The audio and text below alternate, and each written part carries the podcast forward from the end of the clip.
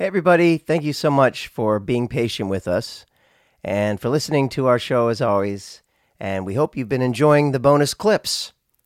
If you miss Rob and Rich, yes, I speak about myself in the third person. If you miss us, we've continued to publish new episodes of our Kings of Con podcast. So check that out. You can find it anywhere you listen to your podcasts. It's called Kings of Con, the podcast. If you really like us, you can be a member of the Patreon team, the infamous Baldwins, who benefit by getting bonus content from Rob and Rich, including video, every week. So if you haven't started listening, we thought you might we might get you started with an episode that featured our friend from the show that we were all on together, Mark Sheppard. So please enjoy this episode, and we'll be back with new episodes of Supernatural then and now very soon. Hey, hey, what's going on? Rob and Rich are the kings of con. Live from Fartoon Studios and wherever Rich is, it's Kings of Con, the podcast. This week's guest, Kings of con. Mark Sheppard. You know, Rob and I did uh, a little podcast the other day, a couple, I guess maybe a couple weeks ago now. But we did the three, two, one clap, and on my end, it was literally the first time ever it was exactly synced. It was like boom, and Rob was like, "Oh, what a train wreck! You're jerking me around." I'm like, "There's definitely an internet difference here. Like it, it, it's some, it's not us. Yeah. It's it. You know. So, But it also, it's Rich. but not us. Yeah, it's, not but it's also me. Uh, Hey, Rich, so- how funny was it uh, when Hank responded to you last? Like, Oh, one, so two, three, four, fuck you, Avenue. It was so funny. It's definitely I went not with you. Hank- Definitely not your voice. You know what I mean? I went Like- out with Hank last night, and Hank was. I showed him a picture of something. He had my phone, and while he's looking at my phone, Richard Pipes just texts me randomly, "What's your address?" So I just saw him punching something in, and I don't know what he was doing. I was like, "What'd you just do?" And he responded, "One, two, three, fuck you, Avenue." It's actually one, two, three, four. Fuck you. It was, it was the twelve hundred block. Ah. fuck you, the Evan. perfect Hank response. It was Yeah. very funny. Um, and and so part of the fun of doing this last podcast, Tina, was Rob and I realized after two years of doing this. I mean, it was the 1st mm-hmm. time we've been in the same room. Yeah, I know. I saw And you it too. totally changed the dynamic. I was like, whoa. I mean, yeah. We texted you that picture, right? Yeah, and I was like, oh, you're together. Yeah. It definitely makes. I mean, maybe made Rob and I think, man, you know, I should be rolling over to his cartoon Studios to be doing this because Yeah. I know. It- and so we went out after we had a drink. We said, "Hey, Thursday or Friday, you're we coming did, over to my we house." did we did say that, didn't we? And so here, here we are, Oh, well. back on Zoom. Here we are. I mean, Okay. it's a, it's after school. All the kids are out. It's tough, but but we should if we can do it. It, was pretty great. No, no, no. I know. Yeah. So, so, okay, let's get this party started. Um, okay, Mark Andreas Shepard. Andreas, Uh huh. like an Andreas. So if it's his fault, we can say, well, it's Andreas' fault. Andreas' fault.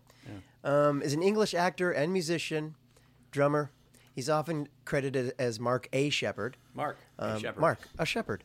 And that's why I thought it was appropriate to get him on for Christmas. Right. Um, Sheppard is known for playing the demon king of hell Crowley on Supernatural and for his recurring roles as Romo Lampkin on Battlestar Galactica, uh, Interpol investigator James Sterling on Leverage, and small time crime lord Badger on Joss Whedon's Firefly, amongst many, many other things. Oh, yeah. Finally, the day has come where we can welcome the one and only Mark Mark Sheppard Sheppard. to He's so close.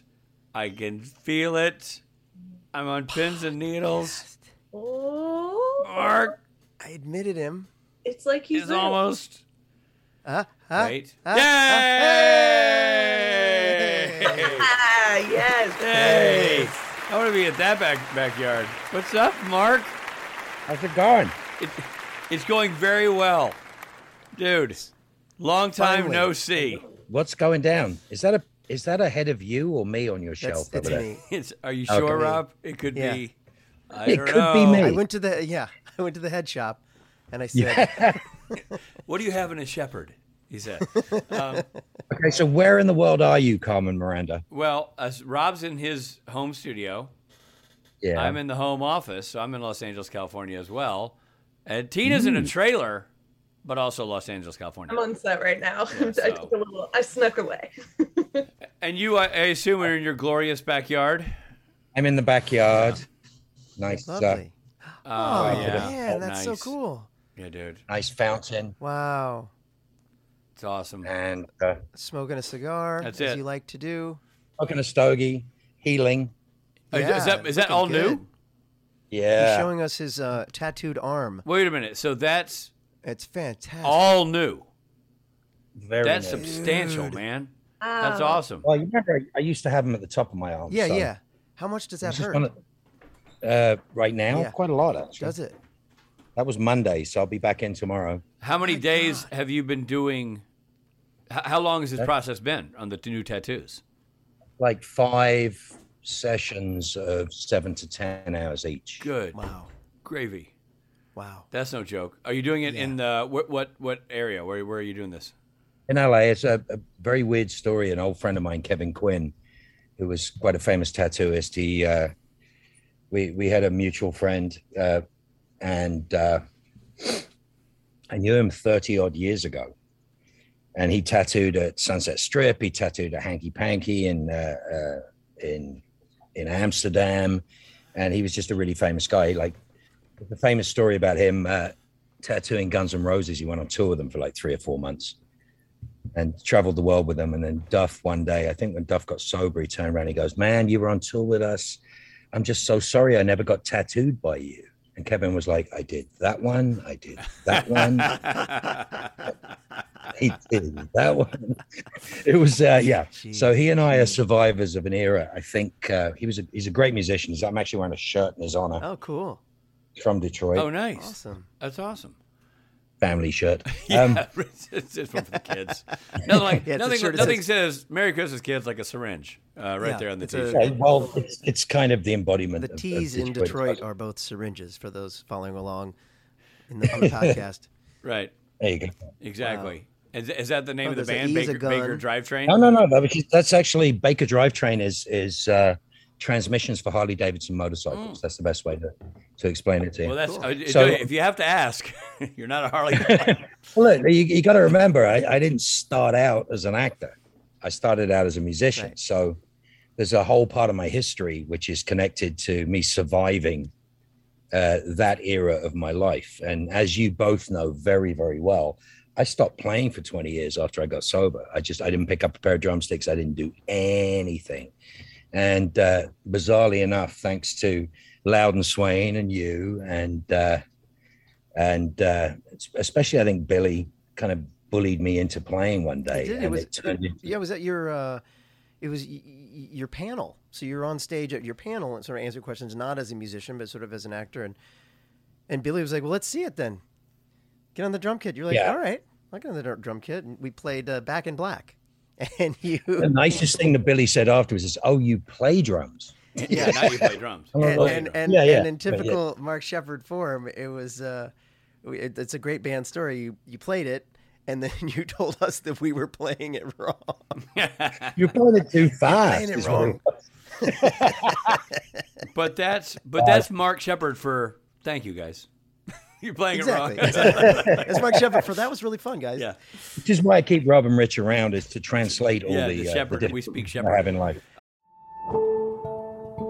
You can sense it calling out to you.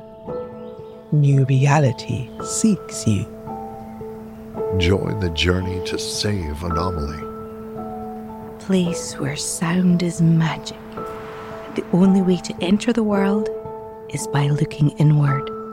Along the way, you'll learn potions, chants, and enchantments that will help you both in that reality and yours. So, answer the call and let your campaign begin. Featuring the voices of Ruth Connell from Supernatural and Dead Boy Detectives, There are ordeals ahead, yet with guidance, you will face them head on without fear. Todd Stashwick from Star Trek Picard and 12 Monkeys, When the time arrives, wherever your journey takes you, be there with no attachments. and R&B singer NC Gray. There are worlds, realms, dimensions, and realities beyond yours. Anomalie is a role playing meditation podcast that takes you into a world of magic and fantasy. You'll be invited to imagine yourself in scenarios such as learning to cast a tranquility spell or exploring a land vanquished by a dragon, but all connected by a shared mythology. The goal of guided fantasy role playing meditations are to help you cultivate a sense of wonder, curiosity, balance, and joy in your inner world. Role playing meditation is a form of escapism and relaxation, as well as a creative outlet for the imagination. The first campaign is an introduction to the world of Anomalie, its lands, magic, and secrets. In the eight chapters, you'll stretch your imagination, learn to center yourself, offer forgiveness, find confidence, relieve stress, and stop racing thoughts. Your true self will emerge, allowing you to manage your goals and dreams without confusion, distrust, or self doubt. You can find it on Spotify, Apple, and wherever you listen to podcasts. Or visit seekanomalie.com to learn more. Anomalie spelled with an I-E, not a Y. Seek Anomalie. Hear its magic.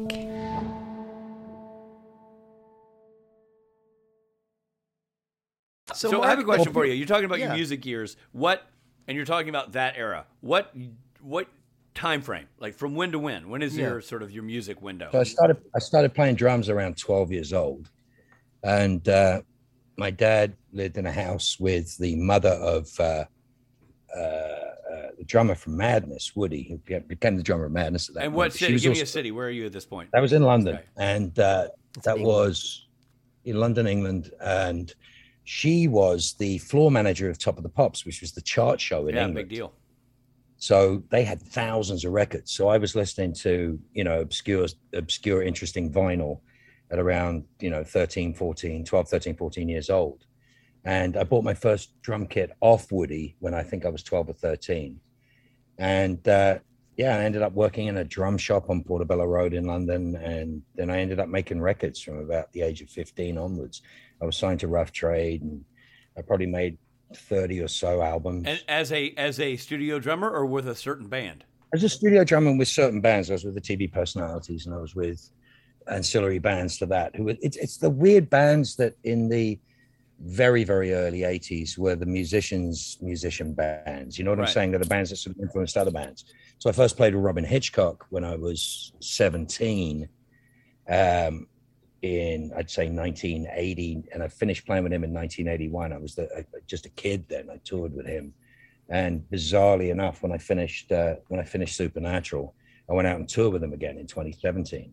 Ah, that's great. So uh, I went out and played, you know, 40 years of his music, and had a lot of fun doing so. No, when Robyn, when you were playing with Robyn Hitchcock and you were 17, what's the age gap there? Like, what's is he? Is he also was he 19 or you know, what's it? Uh, Robyn's 65, 66, I think. So he's uh, So he's early 20s at that point. yeah, he's eight, he's eight years older, nine years older Yeah, than me. Yeah. And, and that and you know he was in the soft boys and the soft boys were like my favorite band i went i went up to him once at a uh, uh at a gig and said uh um can i play in your band and so he was like uh okay so we did it wow. Well, that's a that's how all negotiations go, kids. So if you're dreaming that's of being how a all negotiations should go especially in our just business It walk would up to the your best. favorite musician and say, "Can I be in your band?" And that's how you get in the band. Um, so and so you when did so no acting at that point for you? Um, well, when I was 17 years old, um, a casting director, there was a lot of weird things going on in London. Like, you know, Spinal Tap was being cast out of London and, and sort of stuff. And I was a drummer. So they were asking if I, you know, may be interested or whatever. And I, I wasn't particularly interested in doing that. I don't know why. Well, the- I a- think any drummer for Spinal spontaneous Tap, combustion. it's only like a day of work because then you- you you explode. die. the spontaneous combustion element was not my favorite part. But uh, then there was this film that came up, and and with this film, um, uh, it would have it would have changed the trajectory of what I was doing at the time. And I, I came second to a very very good actor, and I got offered another film, and I just turned it down. And I said, no, I don't want to do this because I didn't like the rejection. So now I do it for a living. yeah, funny how that works. Wait, so can what, we know what what, was it the was? film? What, you, what, yeah, what you missed out on and who the actor was? Yeah, I know what it was. Two big films. You can't tell us. Well, yeah, Tim Roth got both the roles, which I thought was quite Ah. funny. So the first one was made in Britain, uh, which was amazing. Rosencrantz film. and Guildenstern? No. No, the second one was the the hit, Ah. the Terence Stamp. Oh, nice. So um, Oh yeah. yeah, it was it was one of those one of those weird things. I decided to go make a record instead. So at the time that film was being made, I was at Rockfield in Wales, where they did Bohemian Rhapsody, doing a Barracudas record. Wow. And so I just I toured the word, uh, world. I mean, I watched Spinal Tap. The first time I watched Spinal Tap, I didn't laugh because everything that ever happened in Spinal Tap had happened to me at that. Too close to home. It was literally. I mean, I've had band members arrested and taken to hospital through gigs. Pay attention. I got Rich. Frank in here to news in the world. Frank? I haven't seen Frank in ages. Dude, the, the, well, I'm Six and four. I haven't seen uh, any of your children in ages, and I'm sure they're. I was thinking about your your kids because I know. Oh, there's Frank waving. Say hi. There's Frank. Hey, Frank. My God, you're getting That's tall. what I'm saying. Like he's growing up. Good looking boy. Takes after his mother, as we like to say.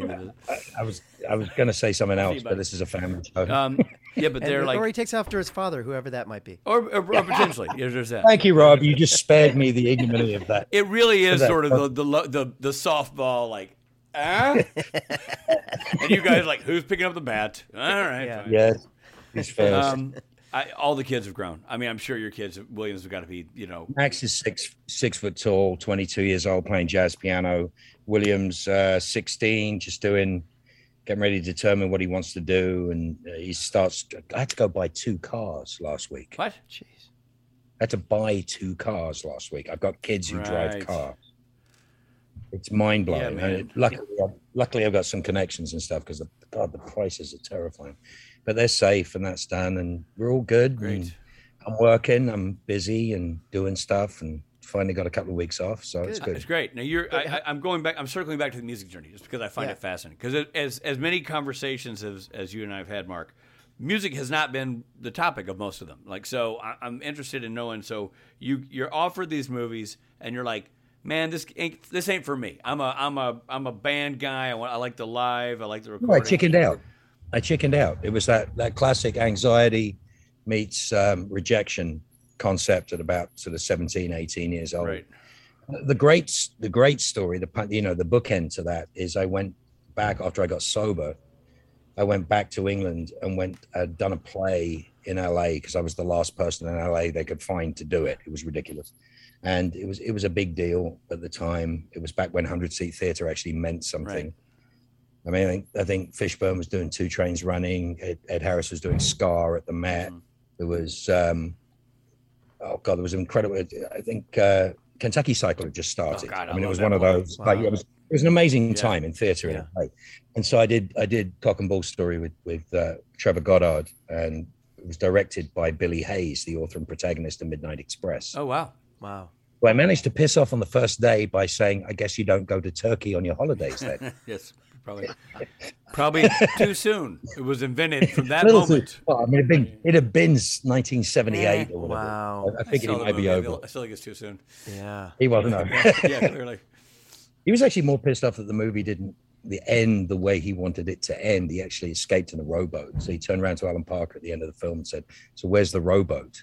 And Alan Parker said, "Which 45 minutes of the film would you like me to cut out and put the rowboat Yeah. in?" Yeah.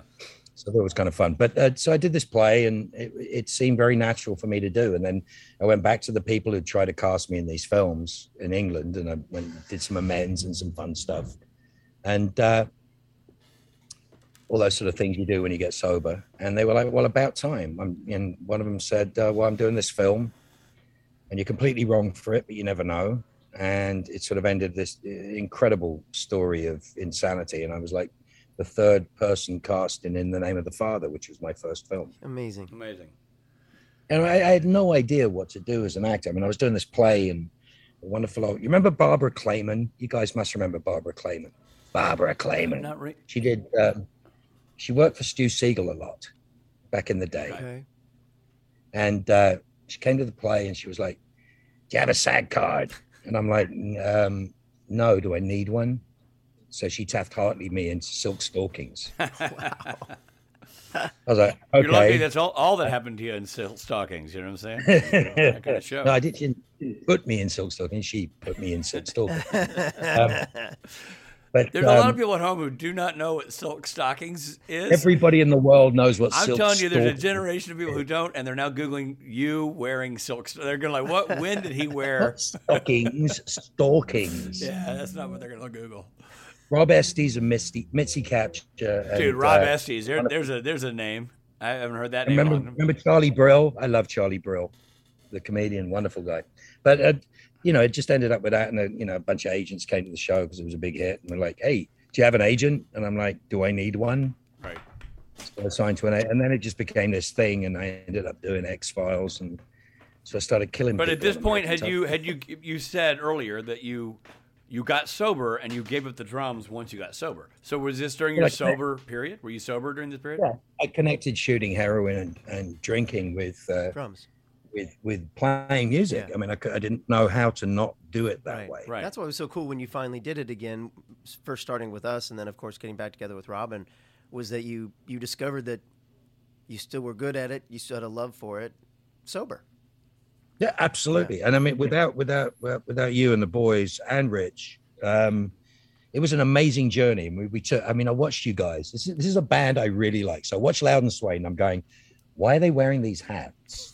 And why are they Yeah, playing this crap?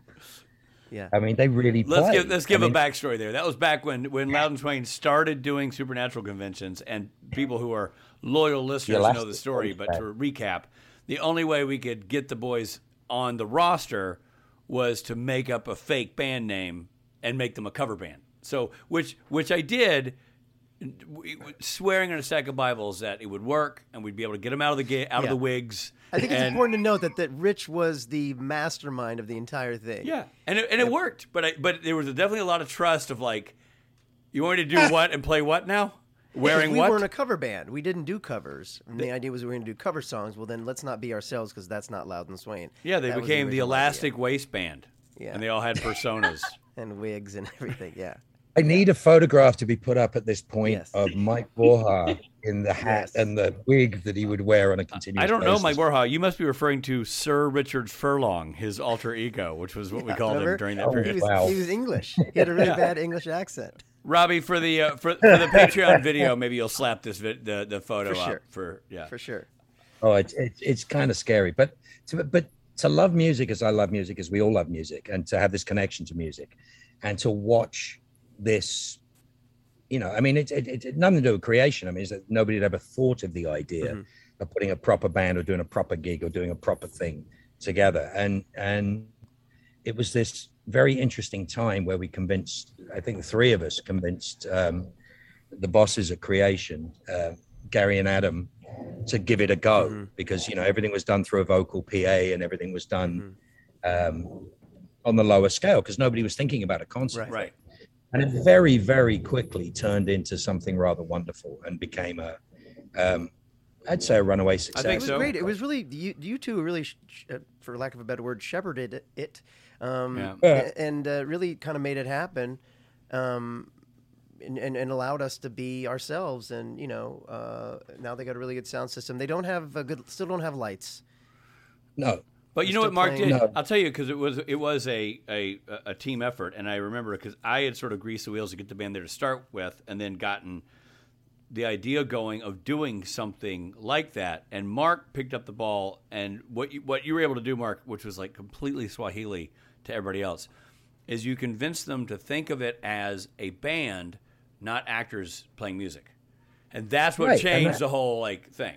Because we and, are. and subse- Right. Besides me. sub- but subsequently, what was beautiful about it, what was extraordinary about it, was to see all the talent that these actors, who some of whom had never sang publicly and never done anything publicly, being eased into a really good band, being eased into it and being shown that it was possible. And then, I mean, just watching them working their butts off, trying to, trying to give the best performance they could possibly give, and having the support of of a, of a great show behind them. Right. Yeah. And you know, and, and it, it went from this tiny little thing to a 53 foot truck. You know, Yeah. I mean, it was, it's mind blowing, Yeah. and I, I loved every minute of it. It was one. It was it was the saving grace of the amount of traveling that we had to Yeah. do and the amount of uh, of work that we were doing at the time. Yeah. So, it, it, and but it rekindled my love of what it was that we were doing, and and I was, I'm eternally grateful to you guys for that. It was fun. I, I I think I think the payback was the hamster at at uh, Comic Con, but that was uh, There are there are great moments in entertainment, and that is one of them. it might So be again, for a limited. It's for a limited six thousand people, uh, you know, audience who saw it live. It's one of those things you had to be there, but you Yeah. know, for those who were what I there, loved. What I loved was the fact that you were both terrified that I wasn't going to go with the game. one hundred percent. Oh, yeah. Hundred percent terrified. We had scenarios in our head. This is the first time we'd ever hosted Comic Con. They had begged us to show them a script of what we were going to do, and we'd refused because we didn't want, you know, we didn't want to, we didn't want our jokes vetted because then that, like that never goes well. And we're like, well, No. we're going to do this thing, and and we're going to do it, and we're like, we'd run through scenarios like, oh, Mark is going to either be stone faced, storm off stage. you know, ma- maybe up. lean into it, but I doubt it. But anyway, we had a sto- we had a storm off stage Scenario scenario. planned out. And- you had one We had- built. What were you going to do if I stormed off cry. stage? We're going to burst into tears, and I, I think, He, but he was going to go, Robbie, tears. and Rob and I swore on each, we swore on a stack of Bibles. We're like, we're not going to tell anybody about this until we're just going to do it on stage. Cut to Rob backstage, 15 minutes before we go on, like pulling Misha aside, going, "So uh, we're going to do this bit," and Misha's like, "Oof." Bad idea. Like, like, and so I'm not like. So Rob did the thing he swore he wouldn't do, and got the response we knew he'd get, which was, "Unless you see this thing, you, you it doesn't sound Right. like it's going to work." You and know, then I said to Rich, I was like, we shouldn't do it. We shouldn't do it. Sweating. But we, we ended it was so, but it was so perfect. So, but the bottom line was is that, you know, with look, you got you got to start from the basis that it's all about love. The, f- the fact that we have an audience that we have, and that we've been able to be ourselves in so many situations, and actually genuinely go through the things we've gone through in life, you know, survive the things we've survived in life, um, you know, births, marriages, deaths, near death experiences, everything that's happened, we've done rather publicly. Yeah. I think it's kind of extraordinary if you think about it. Everybody says, "Oh, you know, uh, I'm in a show. It's a family," and you're like, "Oh God," you know, you start you start cringing because because you know, I mean, the reason we came up with Supernatural Family was because we were sick of the idea of fanatic. We always hated the word fanatic and fan and that idea that it was something uh, like an us and them thing. We didn't we didn't like. yeah, and also worthy of derision and worthy of, of, of mimicry and and you know we knew our audience really really well and you know to the upshot of that is you can take this in any direction it's like you know every single day of our lives we bump into somebody who, who who's a fan of the show and says something to us about what the show means to us and that that is extraordinary but you know looking out at a Louden Swain audience at a gig and they're singing every word, every single word. The first time I saw the kazoos, I nearly wet myself laughing. I thought it was the greatest thing. And this, but this carries on. This carried on with our blooper reels. This carried on with our conduct on set. Right. This carried on with conduct with each other. Explain the kazoos, Rob, so that we that people. Uh, can we have a song called Medicated, and in the middle there's a kazoo solo. And so fans would, Which I would start. Forced you to do as the encore. Do you Right, remember? yeah, yeah. And we'd have. And, and, forced you. I was like, this is the greatest encore. yeah. Yeah. And uh, yeah, we'd, 'Cause and we'd bring the wouldn't- you actors on wouldn't do stage. Fat Bottom Girl. We'd bring actors on stage with kazoos. And uh, anyway, there's a kazoo. But the audience had kazoo. The, the point was the audience would bring out you. You ended up bring with their own kazoos, yeah. fifteen hundred kazoos in the audience. yeah. yeah. It was amazing. By the way, not a COVID-friendly instrument, the kazoo. No, I'm well, not we, sure. you know, we used to do this thing where we would go into the merch room in the middle of the day Saturday before we signed autographs and do medicated, and everybody would. And if you didn't have a kazoo, you just put your finger in your mouth and go beep, beep, beep, beep, beep, beep. and it was this really fun thing. We cannot do that anymore. you That is not, not. happening. No, yeah, you it's may not COVID. Not a COVID CDC says no more medicated from Louden Ixnay Swain. medicated. I'm not sure that's exactly what they say. broad I think there's strokes. something- This show is sponsored by BetterHelp. What's the first thing you'd do if you had an extra hour in your day? What would you do? Would you go for a run, take a nap, read a book, watch Supernatural? Maybe all the above. Or maybe it's that thought that brings in a sense of panic. I mean, the question is, what time for what? If time is unlimited, how do we use it? Sometimes the hardest time for people who work every day is the weekends when people are faced with a choice of I've got this free time, what do I do with it? If this rings true for you, maybe therapy can help you find what matters to you so you can do more of it. I've benefited from therapy for many years now, and I talk openly about it. I still go to therapy um, about once a week, and it's just such a nice time for me to have that free space to to try to figure out who I am really and what I really want and what makes me happy. It's super important and often neglected taking this time. If you're thinking about starting therapy, give BetterHelp a try. It's entirely online. It's designed to be convenient and flexible and suited to your schedule. So all you do is you fill out this brief questionnaire, you get matched with a licensed therapist, and then, oh, get this, you can switch therapists at any time for no additional charge because they want you to be happy. That's what this is about. So learn to make time for what makes you happy with BetterHelp. Visit betterhelp.com slash SPNTAN today to get 10% off your first month. That's betterhelp, H-E-L-P dot com slash S-P-N-T-A-N. Hey guys, it's Rob.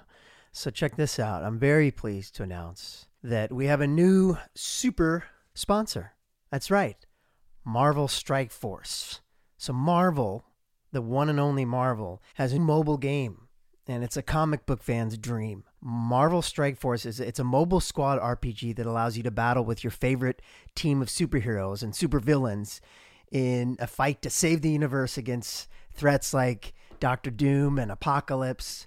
So, okay, so your goal is to power up your favorite characters and you complete missions and then you unlock fun stuff like gear and other resources and then you beat other players in a PvP player versus player mode such as Alliance War or Real Time Arena. So, as we as I record this, they're enjoying their 6-year anniversary. So, you know what that means? Free stuff free stuff just for signing up via the unique link in the description.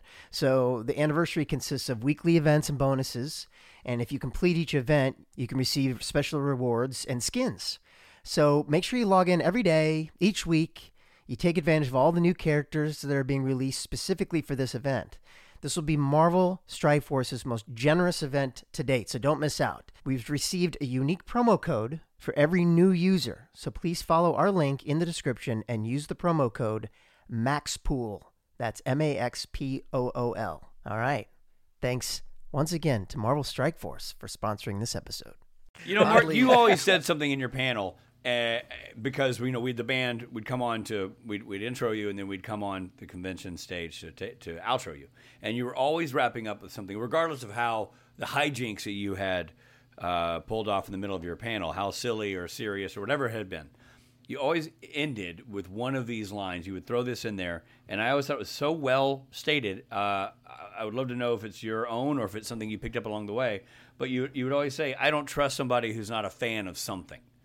Like that's mine. And and I always thought that was so meaningful, especially everybody in the audience, because it's like for anybody who feels like it's us and them, for anybody who feels like I'm a fan of that person on the stage, ergo we are different. I've always thought you oh. eloquently and simply made that not the case.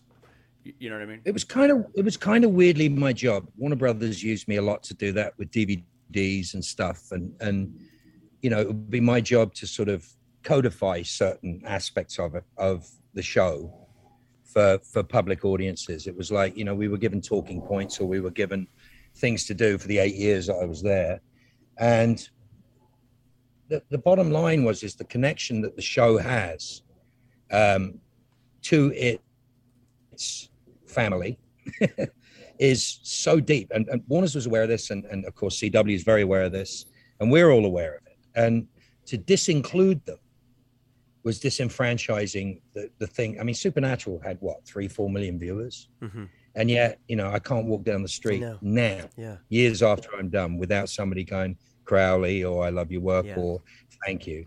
And and you got to remember the themes of what it was that we've been doing as actors and as director um, was a lot of those themes touch a lot of what is going on in the world right now. A lot of that stuff is a lot to do with mental health and brotherhood and, and families thicker the motor oil or whatever. And mm-hmm. um, you know the fact that that caring for each other is not a dirty word. Mm-hmm. Uh, being honest with each other is not a dirty word. Calling calling people out who are not doing well and and literally putting your hand out and helping them. And you know, there's a lot of personal stuff in Rob's songs, very personal stuff in Rob's songs that touches the hearts of those that have actually read his lyrics and scream his lyrics from the other side of the stage. You know what I mean? Street screaming at him. And it, it, it- it's a union. It's you know we don't exist without our audience. And I always used to say, um, with television, we make TV with 150 of our friends. You know what I mean? I mean, it's like everything we do. One like one of my favorite moments ever in Supernatural is we did that. Uh, we did that episode where all those geese were outside, Rich, when you were directing. Yeah, yeah, And, exactly. yeah, million geese sitting in a field in somewhere. It was really bizarre. And I was supposed to be projected through a door. Right. Right. So we do all these things. We think of all these things. We work on this stuff. I know what Rich wants to do. We had a light that kept going on and off, and we had all the rest of this crap going on. I mean, it was the middle of the night. It was freezing, and we're late, and we're doing all this stuff. But it's 150 of our friends, and we do that, and we finish it, and we wrap it up, and it's done, and then we give it out to post production, and then they make it better, and they put the things in that make people laugh, and they put these lovely little touches in. But we don't know until we go to a convention. We don't. We haven't actually sat with our audience until we've gone to a convention. Right. And once we go to a convention, that union, that perfect union that we get on stage when we're playing, happens with our audience in guest talks. It happens with our audience one on one. It happens in a way that no other show has ever given me the opportunity to do. Right. So, you know, the best gag in the world was I was sitting in Warner Brothers. I don't know if you know, I was sitting in Warner Brothers and uh, I had to do the ADR for me going through the wall Okay. or the barn door. Okay. And or Corey had to hit the tractor. Remember Yes. that? It's one of the best stunts I've ever seen. Doesn't get any credit for that, but he literally traveled 20 feet into a tractor. Not, not a foam tractor, by the way, just a oh, a tractor. tractor. A Massey foam Ferguson from no from the 50s. It was like it was a piece of metal. Wow. and uh, and I thought I think this I I got a funny feeling I can make uh, I can make uh, Bob and Rich blow snot out of their noses. So I did the girliest scream I've ever done in my life, which was so perfect for Crowley, which stayed in. It's my favorite. It's my favorite scream ever. It's my version of the Wilhelm scream. Right. And I hope you steal it sometime and put it into something else. But that's what we do. That's the stuff that we do that we know how to do. That if it comes off, it's brilliant, etc the stuff we do on stage, the stuff we do in a guest talk, is about what is in front of us and what the communication is and how somebody's feeling. Uh-huh. And I used to get bored sitting on a stage being asked questions by somebody, and it's like, "What's it like working with Jensen and Jared?" And all this, you know, what's Misha like? Do you guys ever play pranks on each other? I mean, it's like that's the endless thing. So I just used to jump the stage, go down, and assault the audience. Right. Right. You know, I mean, that's what I did, and that was the fun part of my day. But the, thing, the reason was was to read the audience. The reason was is to find out how they are. So the stuff I'm saying at the end is really understanding that I've just spent 45 minutes or an hour making fun with people, mm-hmm. not of people, but with Right. people. Mm-hmm. I make fun dressed as Misha, but that's that's just a running, long Right, running right, gag. But you're seeing them and you're in their faces and you see what's going on and people so nervous to ask a question they can barely breathe and people who have masses of issues it- be it physical be it mental be it, be it just daily struggles. But people struggling to do this and they want to share their time with me. They want to come and be abused by me at a panel. Um, my job and my duty is to try to codify that and try to make that an experience of some sort. So everything i used to say at the end I thought was really important to say, no matter how much fun we're having, you know, if you're struggling, get help. Those things, those things that we talk about all the Right. time, you know, you're not on your own. But, but I didn't tend to, sl- I don't tend to slogan things because I guess Crowley was a slogan, you know, a, a slogan queen, I guess, in the, uh, in the supernatural world. did have some great lines. Well, did you ever see that? The last gig I did, I think it was either San Francisco or somewhere. The last one I did with you guys, um, was everybody held up paddles with a line of mine on it. Oh, It was wow. about 80 paddles. Yeah. And it was mind blowing because the context kept coming to me. Right. So it, was, it wasn't the lines. Some of the lines are like hysterically funny. All the writers over the years have written great gags for me. But stuff, and it was just the connection. But again, the connection with the audience. Yeah. A lot of people, a lot of people wonder why I, I, I don't do the creation shows. And the main reason you got to, people have to know the main reason why I didn't, and the absolute truth of why I didn't and why I didn't want to. I was offered another year and I didn't take it. And it's because leaving the show, uh, which is my business with with um, uh, with Bob and, and and the rest, which is nothing to do with my my fellow actors or anything else. Um, I didn't want my friends spending a year being asked questions about when am I coming back and why was I killed or why was this happening. I didn't want Ruth, who I love with all my heart, I didn't want to do any panels with Ruth where they just constantly asked her questions about me. Mm-hmm. It's not, it, I didn't think it was fair for my friends. I'm happy my friends were working, so happy my friends were working and that they were doing so well and they were able to carry forward. And, you know, 12, which I didn't think was a particularly great season, flipped really, you know, really well into a reboot. And, you know, my, my, my dearest friends managed to carry this forward and, and do another three years of, of great work. And I didn't need to be in the way. I literally would have been like a carbuncle on the side of it. Right. And I knew I was loved and I knew I was cared, but it was also bloody contentious because of, you know, gossip and, and people's ideas of what was going on. And the truth of the matter was it was time to take a break mm-hmm. and, and let my friends be my friends and do what they were doing, which was support a really good show that they were all still in. Yeah. You know, it did feel a little bit, bit like, you know, uh, we're all having a party, everyone take one step forward, not so far, Sheppard. Right. But um, right. but it, there's there's no animosity there. I was done. It was time to be done. I didn't want to come back and do bits. I didn't want to do any of that stuff. And I hope nobody thinks it's about us Mhm. because you know we're. I mean, we've we've had our fights, we've had our ups, we've had our downs, but that's what happens when you spend You're on tour. 26 weeks with a year Totally. With with your friends Totally. and, Right. and it's got nothing to do with it it's like i love you all so dearly and i enjoy and relish watching you continue and develop and, and, and adapt and watching rich becoming successful doing something he loves with all his heart and he's really damn good at as well i mean really damn Thank good at and, uh, you know that's the thing and i never i, I hate the idea that, that there's some sort of secret because there isn't. Mm-hmm. Well, it's interesting that you You say know? that because I, I, it, I don't want to put words in Rob's mouth, but I never got the sense, whatever the exit strategy of, of Crowley was from the, or lack thereof of exit strategy of Crowley from the show, I never felt like was visited on the con circuit. I never felt like there was a negativity to, you know, like because you're a beloved figure, and I never felt like that waned in the world of the convention. You know what I mean? Like I, I never. it would have just been too complex. It would have just literally been the 800 pound gorilla in the room. It just would have been endless. It would have been an endlessly miserable experience for everybody having to answer questions about something that's still ongoing for my friends. And now it's done. Mm-hmm. And now everybody's in the same boat. We are all part of something mm-hmm.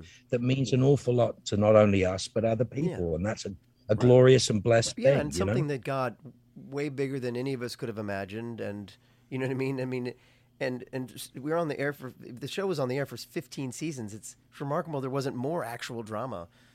You know, and I don't. Even, Oh, it's- No kidding. yeah. I don't think what happened with you as particularly drama. Just it, like you said, it kind of had run its course, and you were moving I, on. I, I was I was I was not that excited by what I was doing. Mm-hmm. And they were a little stuck on where they needed to go. And they had a very definite idea about what this next chapter Mm-hmm. was. And I think 90% of it was a money issue, to be absolutely honest. Right. And it was just like, I don't really want to go backwards. I'm on the poster, for God's sake. So I'm, I don't do windows, you know, I'm not going right. to come and do that. And it, I just thought it, it got not, it hadn't gone well, you know. But, you know, I, I called and thanked everybody. I thanked my bosses and the powers that be. And they were all like, you know, you're welcome. Thank you for giving us what you gave us. And I'm happy to have been part of something yeah, that we all built. Right. Right. We all built this. right. you know? Absolutely. I mean, look at my wedding for God's sake. Yeah. My wedding was it was the greatest example. Great. The last year, the last year of my working, people took their time off Mm-hmm.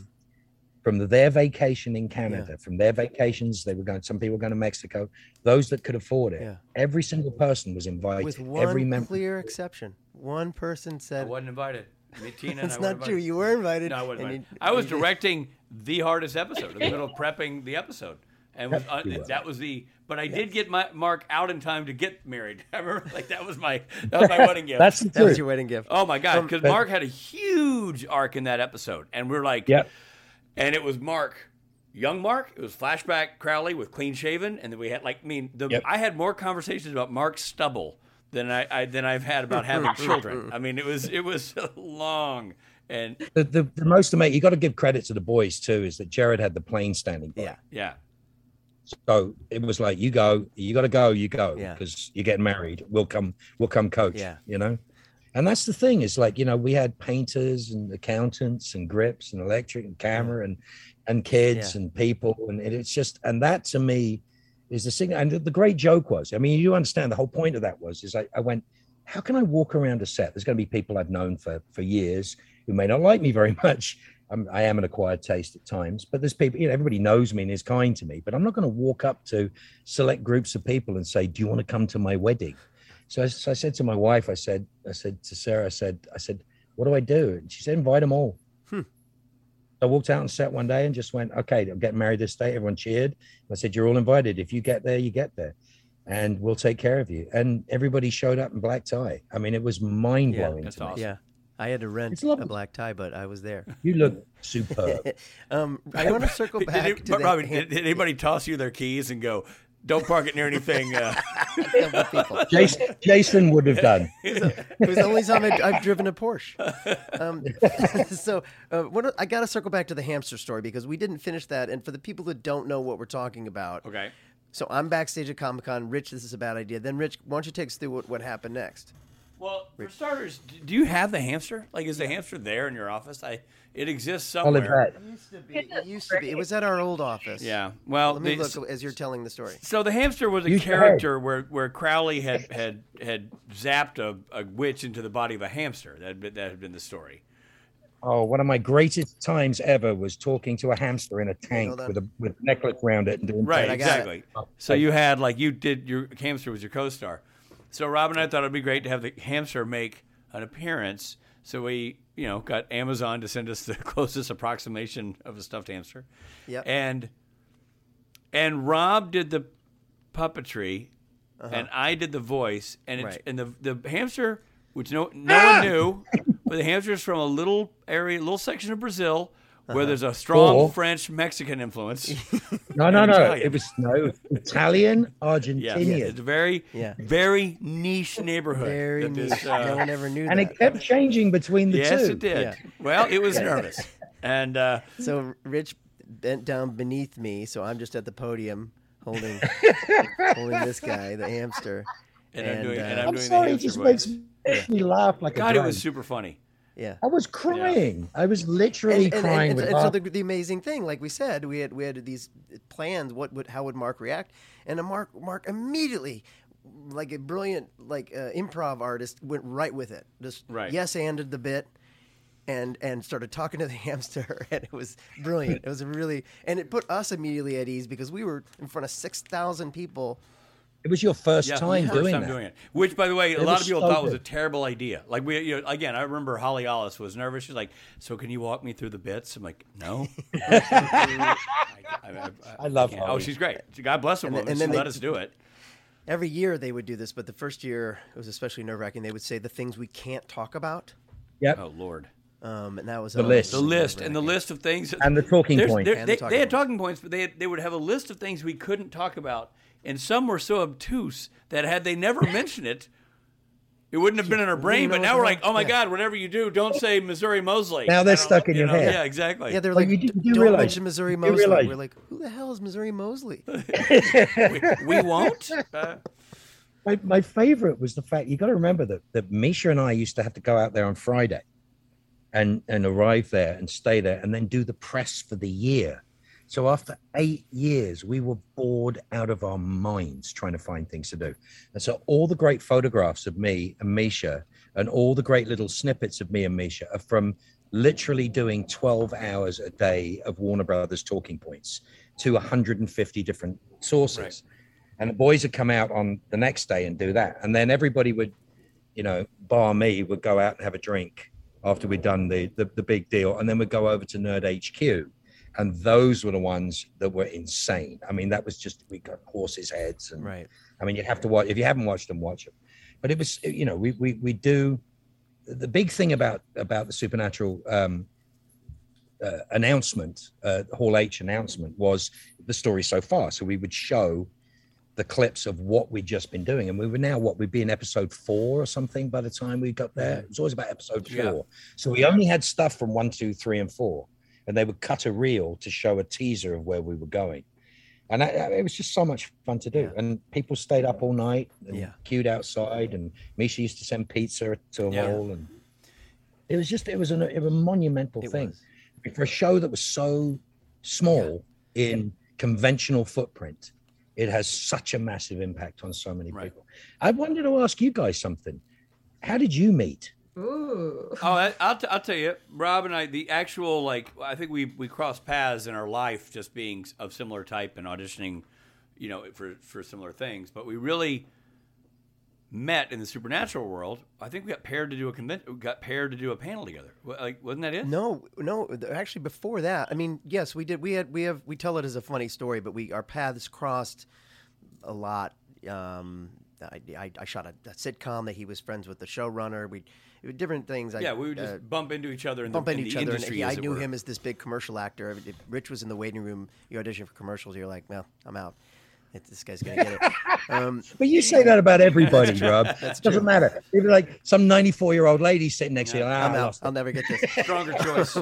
so then, um, then Rich and I, uh, the band played a one-off show at the Burbank Convention, out by the airport. Right. And Rich was there, and kind of a, a- a- watched our show, and then stood in line with the rest of the fans to get our autograph afterward, and got it came up to our table and was like, "Hey, I'm Rich. It's really you How guys much are you really charge him? What's that? Yeah, I still have that. It's very rich. How expensive. much did you charge him? Yeah, yeah, yeah. And Norton wouldn't personalize. You know what I mean? Like everybody else, dear Rich. Norton's like, sorry, buddy. yeah. But that was That's because and he's a then- drummer and he can't. That- That's that- because he's a drummer and he can't. personalize. and you know, and that was when we kind of officially. But then, Rich and I, um, I the, I remember bonding with him and going, "Oh wow, this guy and I really get it in the same way." We were in Rome. It was the first year I was in Rome, and you were there too, Mark. Uh, but that's exactly right, man. Rich and I I'm- got you know there what early. That's right. We both ended up walking around Rome Mm-hmm. to kill time, like a jet lagged day of like, let's just go and walk and not Mm-hmm. Yep. not walk. And I Yeah, think with Chad Sebastian was a part of that and group. Sebastian. And I and I, you're exactly right. And that's what I remember thinking, shit, man, this guy's funny, and our senses of humor seem to like complement each other. Like I was like, Very you know, much so. I mean, you two are fantastic with each other. It's, I mean, we're all we're all good at doing what we need to do um, to, to to keep the funny going. But you guys have something special there, which you've always had, which I love. Thank you. And it's I love that it turned into you know getting you up on stage and singing, which you, you sort of decried doing for a long time. Yeah. yeah, Yeah, you you were you were really kicking and nervous screaming. I went, yeah, yeah, yeah. Well, so honestly, good. like you, Mark, like I'd been in bands, but it'd been I didn't have your musical career, but I had been in bands as a young man, but it'd been years. Like I had stopped. I, I, I stopped as soon as I started. As soon as JC and I started having children, I stopped playing music. Really. Yeah. So it had been ten years since I'd done anything on a stage with anybody, and my entire musical career had been based on the idea that I bet I get, I bet I can wrangle free beer out of this. Like it was, it was never like the Rich Speight's show. It was like me and five guys going. If they give us a couple of pitchers, you guys want to play five hours? Yeah, okay. and that's what we would do. And we were cover Yeah, bands. been like we were, the, we weren't Louden Swain. We were playing all the blues of everything, you know, old old rock and stuff. In, from college forward, we'd, we'd like have the occasional original, but basically that's not what we did. We were we were a band, like play whatever. So have you have you done the uh, um, the this question is for Jim bit? No, I don't think we've ever done the this Not question on the is for Jim. podcast, no. So- no. It's the greatest. It's a great I- bit. I- I, it, it's and it's one of Rob's. Uh, I mean, on the highlight reel for Rob Benedict, and and there's something our audience should know because they see a lot of happy-go-lucky Rob on this podcast and the show, but there's nothing funnier than an angry Rob. There's nothing funnier than an angry Rob, and you know I'm right, Rob, because there's like when you get mad, dude. That's when the that's when the speed bumps come out and the comedy is go boom, boom, boom, boom, boom. He starts shaking. He gets 40 times fuck faster. yeah! That'd be pardon my French. Pitch goes up. It's so Yeah, good. And that's when he was an old. Just so you know, the original. this question is for Jim.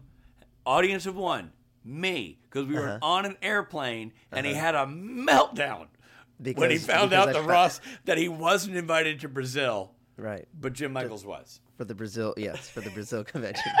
He had an Producer absolute apoplectic meltdown and did a bit that I literally had to ring the flight attendant because I would, lost my ability to breathe. I'm like, I was dying.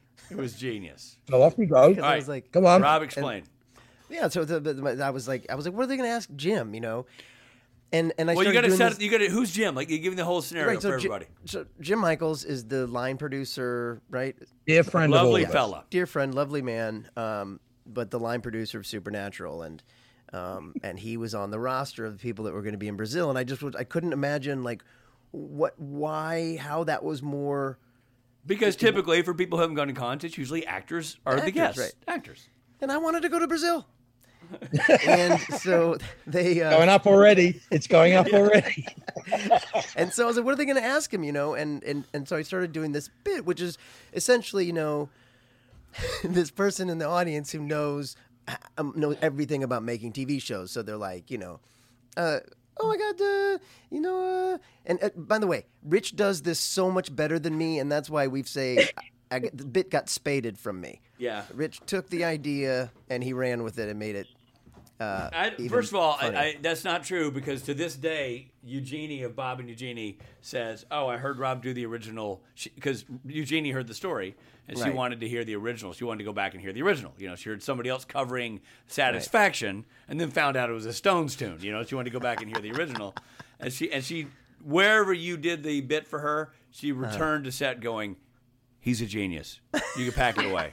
Like anyway, yeah, it's a person who knows who asks these questions. Have, have- but my question is for Jim. Like I, I, you know, Misha, huge fan. Jensen, Jared, everybody else. But, but my question is for Jim. Um, you know, and then proceeds to ask Jim some some TV making question. And anyway, Richard was in was was rolling with laughter. And then you know, as soon as we as soon as we all got back together again, Rich told the story as as his own. And um, No, you no, know, not true. I always gave you credit. I always gave you credit. I would always say like Benedict did this bit on the plane, and it killed me.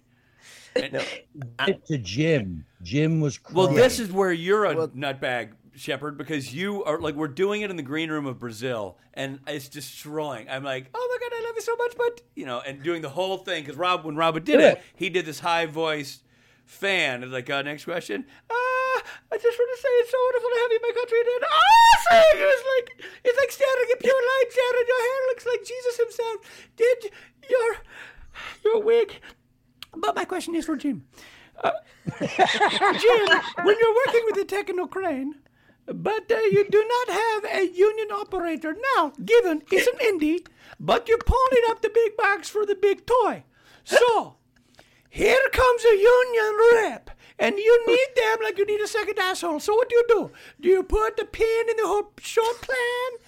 Or do you say, yeah, no problem, and you put the fake weird and big beard and wig on your non-union operator and have them sneak in the back door and do the shot anyway?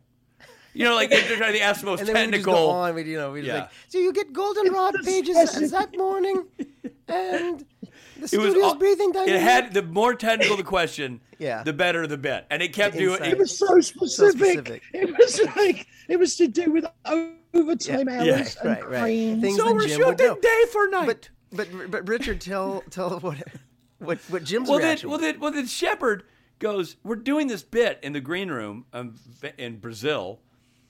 And we all end up in a van, and Sheppard turns to me like an a hole and goes, Hey, Jim's in the van. And he goes, Hey, Rich, do my question is for Jim, for Jim. It was never on my. Never in my battle plan to do the bit for Jim, because it was Rob like venting about like. So I'm like, oh man, and I literally sort of flop sweating. I'm like, I, I, I don't know. And and Mark's like, come on, it's gonna kill, which is always a death sentence, by the way. As soon as somebody says your bit's hilarious, hilarious. do it for the guy it's about. It, it killed. It literally killed. He was But don't forget the first thing he said. I go, I did the bit, and I'm like, and he's bah, did your location scout get a uh, waiver? I mean, like he literally he, asking- he, he asked he's like he had the a real question. I'm like, Jim, that's not the that you. It's a it's a fictional. That's why it was There's no real- I mean, his answer was technical. He was like, "Well, walk me through how many background you got." Uh, you know, actually, that's a Bob Singer question. I can't. Uh, Now that's the rule. Now people begin to understand what the rule is. If it's funny, you do it. If somebody hands you the ball, you got two choices: you look at it or you pass the ball. Yeah, know? yeah. I got you, uh, Mark teed me up for one of my funnier bits in France, where Mark literally came out, and I mean, this is how to steal focus without saying I'm going to steal focus. Mark came out and laid down on the sofa. No, between two well, I chairs. mean, but like completely eliminating my ability to sit, and took over. And I'm like, "What are you doing?" And and he goes, uh, and, and back, backstage he had said, "I'm going to do this thing." I'm like, "Oh, cool." He went on stage, didn't do that thing, did a whole different thing, and he laid out on the thing, and I'm like, "What the hell?" So then I'm like, "Shit, I got it." So I went in the audience, and that's when the excusez-moi, excuse moi, excusez-moi, excusez-moi bit came from, which is me scooting through the audience, which they thought was hilarious. 35 minutes of school French. 35 minutes of school French. It was so Yeah. good.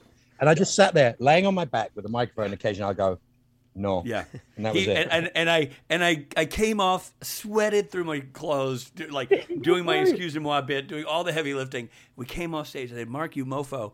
I literally had to do all the work in that panel, and he looked at me dead serious and says, "You're welcome," because because it had been really funny.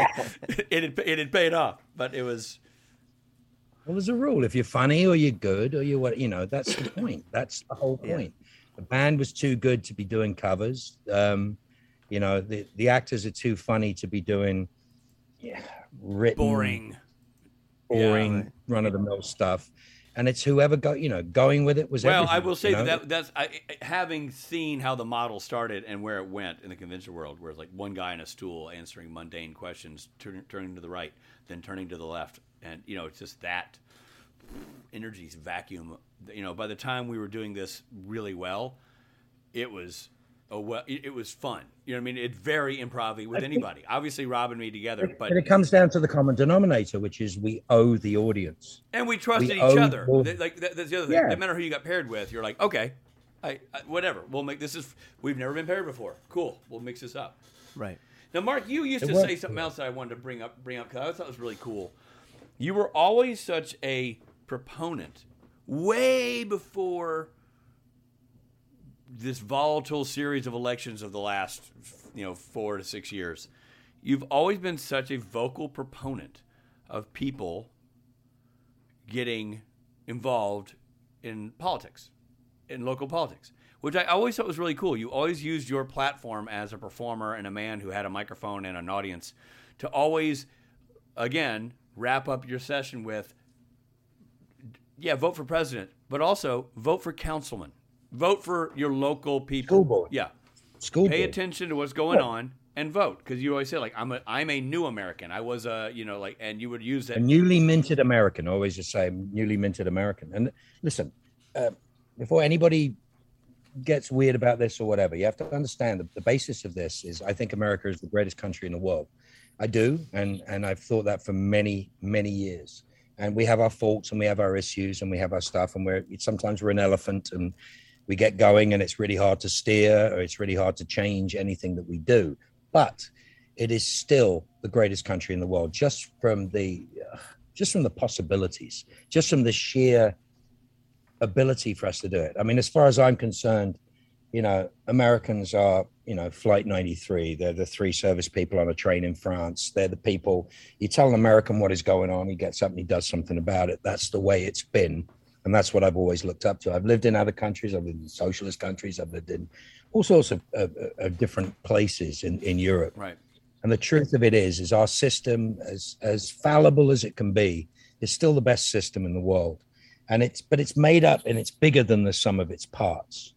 And so my talking about voting is not specifically about voting for somebody that I, A I hundred like. percent. And and I should have said It's that. about- It was never no, no, but it's party vital to me. It's that I will fight for your right to Right. vote Mhm. because when I was when I was made an American, there was a, a president, our first black president, 40 feet high, giving us a message and say, right, you got all these rights. What are you going to do about your responsibilities?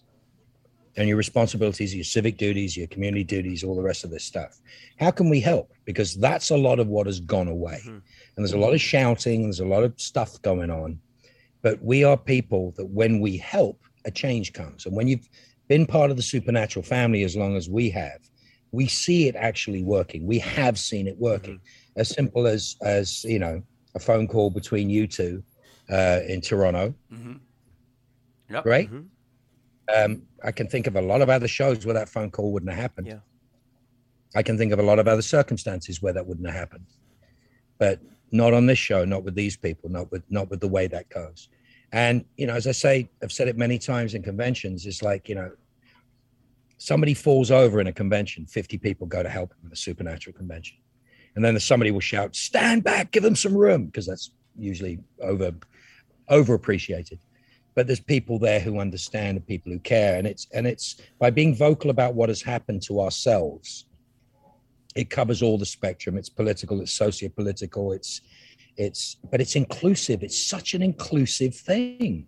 There's there's we don't give a damn about sex and gender and we do give a damn about the fights over it but we do do not give a damn about your sex your gender who you sleep with who you love um, who you vote for. But that's not what it's about. It never has been. And and it's the most egalitarian system I've ever seen. Is is the microcosm of the supernatural family within, you know, this great system of ours, mm-hmm. and and I think it's our duty, you know, those of us who care, and though to encourage others to participate in their own future mm-hmm. and their own present, whether they believe it's going to change something or not, mm-hmm. whether they uh, it's not the point. The point being is to encourage people to take an active part in things that can help change their lives and help change other people's lives. We see so much kindness, we see so much care in supernatural. We see people having panic attacks, we see people having medical issues and and immediately are helped. It's not, you know, somebody else's issue, it's our issue. so I think maybe And maybe your your one could say that your comment about getting involved is more than just about politics because you're right.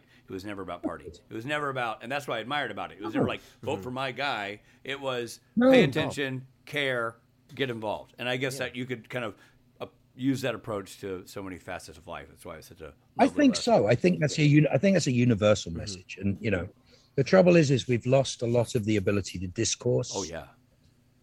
uh, which I unfortunately believe is deliberate. I think it's it makes certain bad things easier to do when people aren't talking to each other.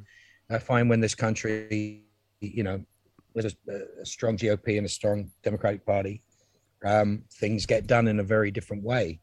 And I find that that that it's become the politics of shouting mm-hmm. a lot and, and actually not doing anything, mm-hmm. which appalls me because we have such ability, such power, such money, such you know, and, and we do generally we have we have a country full of concerned people. I mean, I travel out, out to the you know to the poorest places in the world where I see the kindest people in the world. Mm-hmm.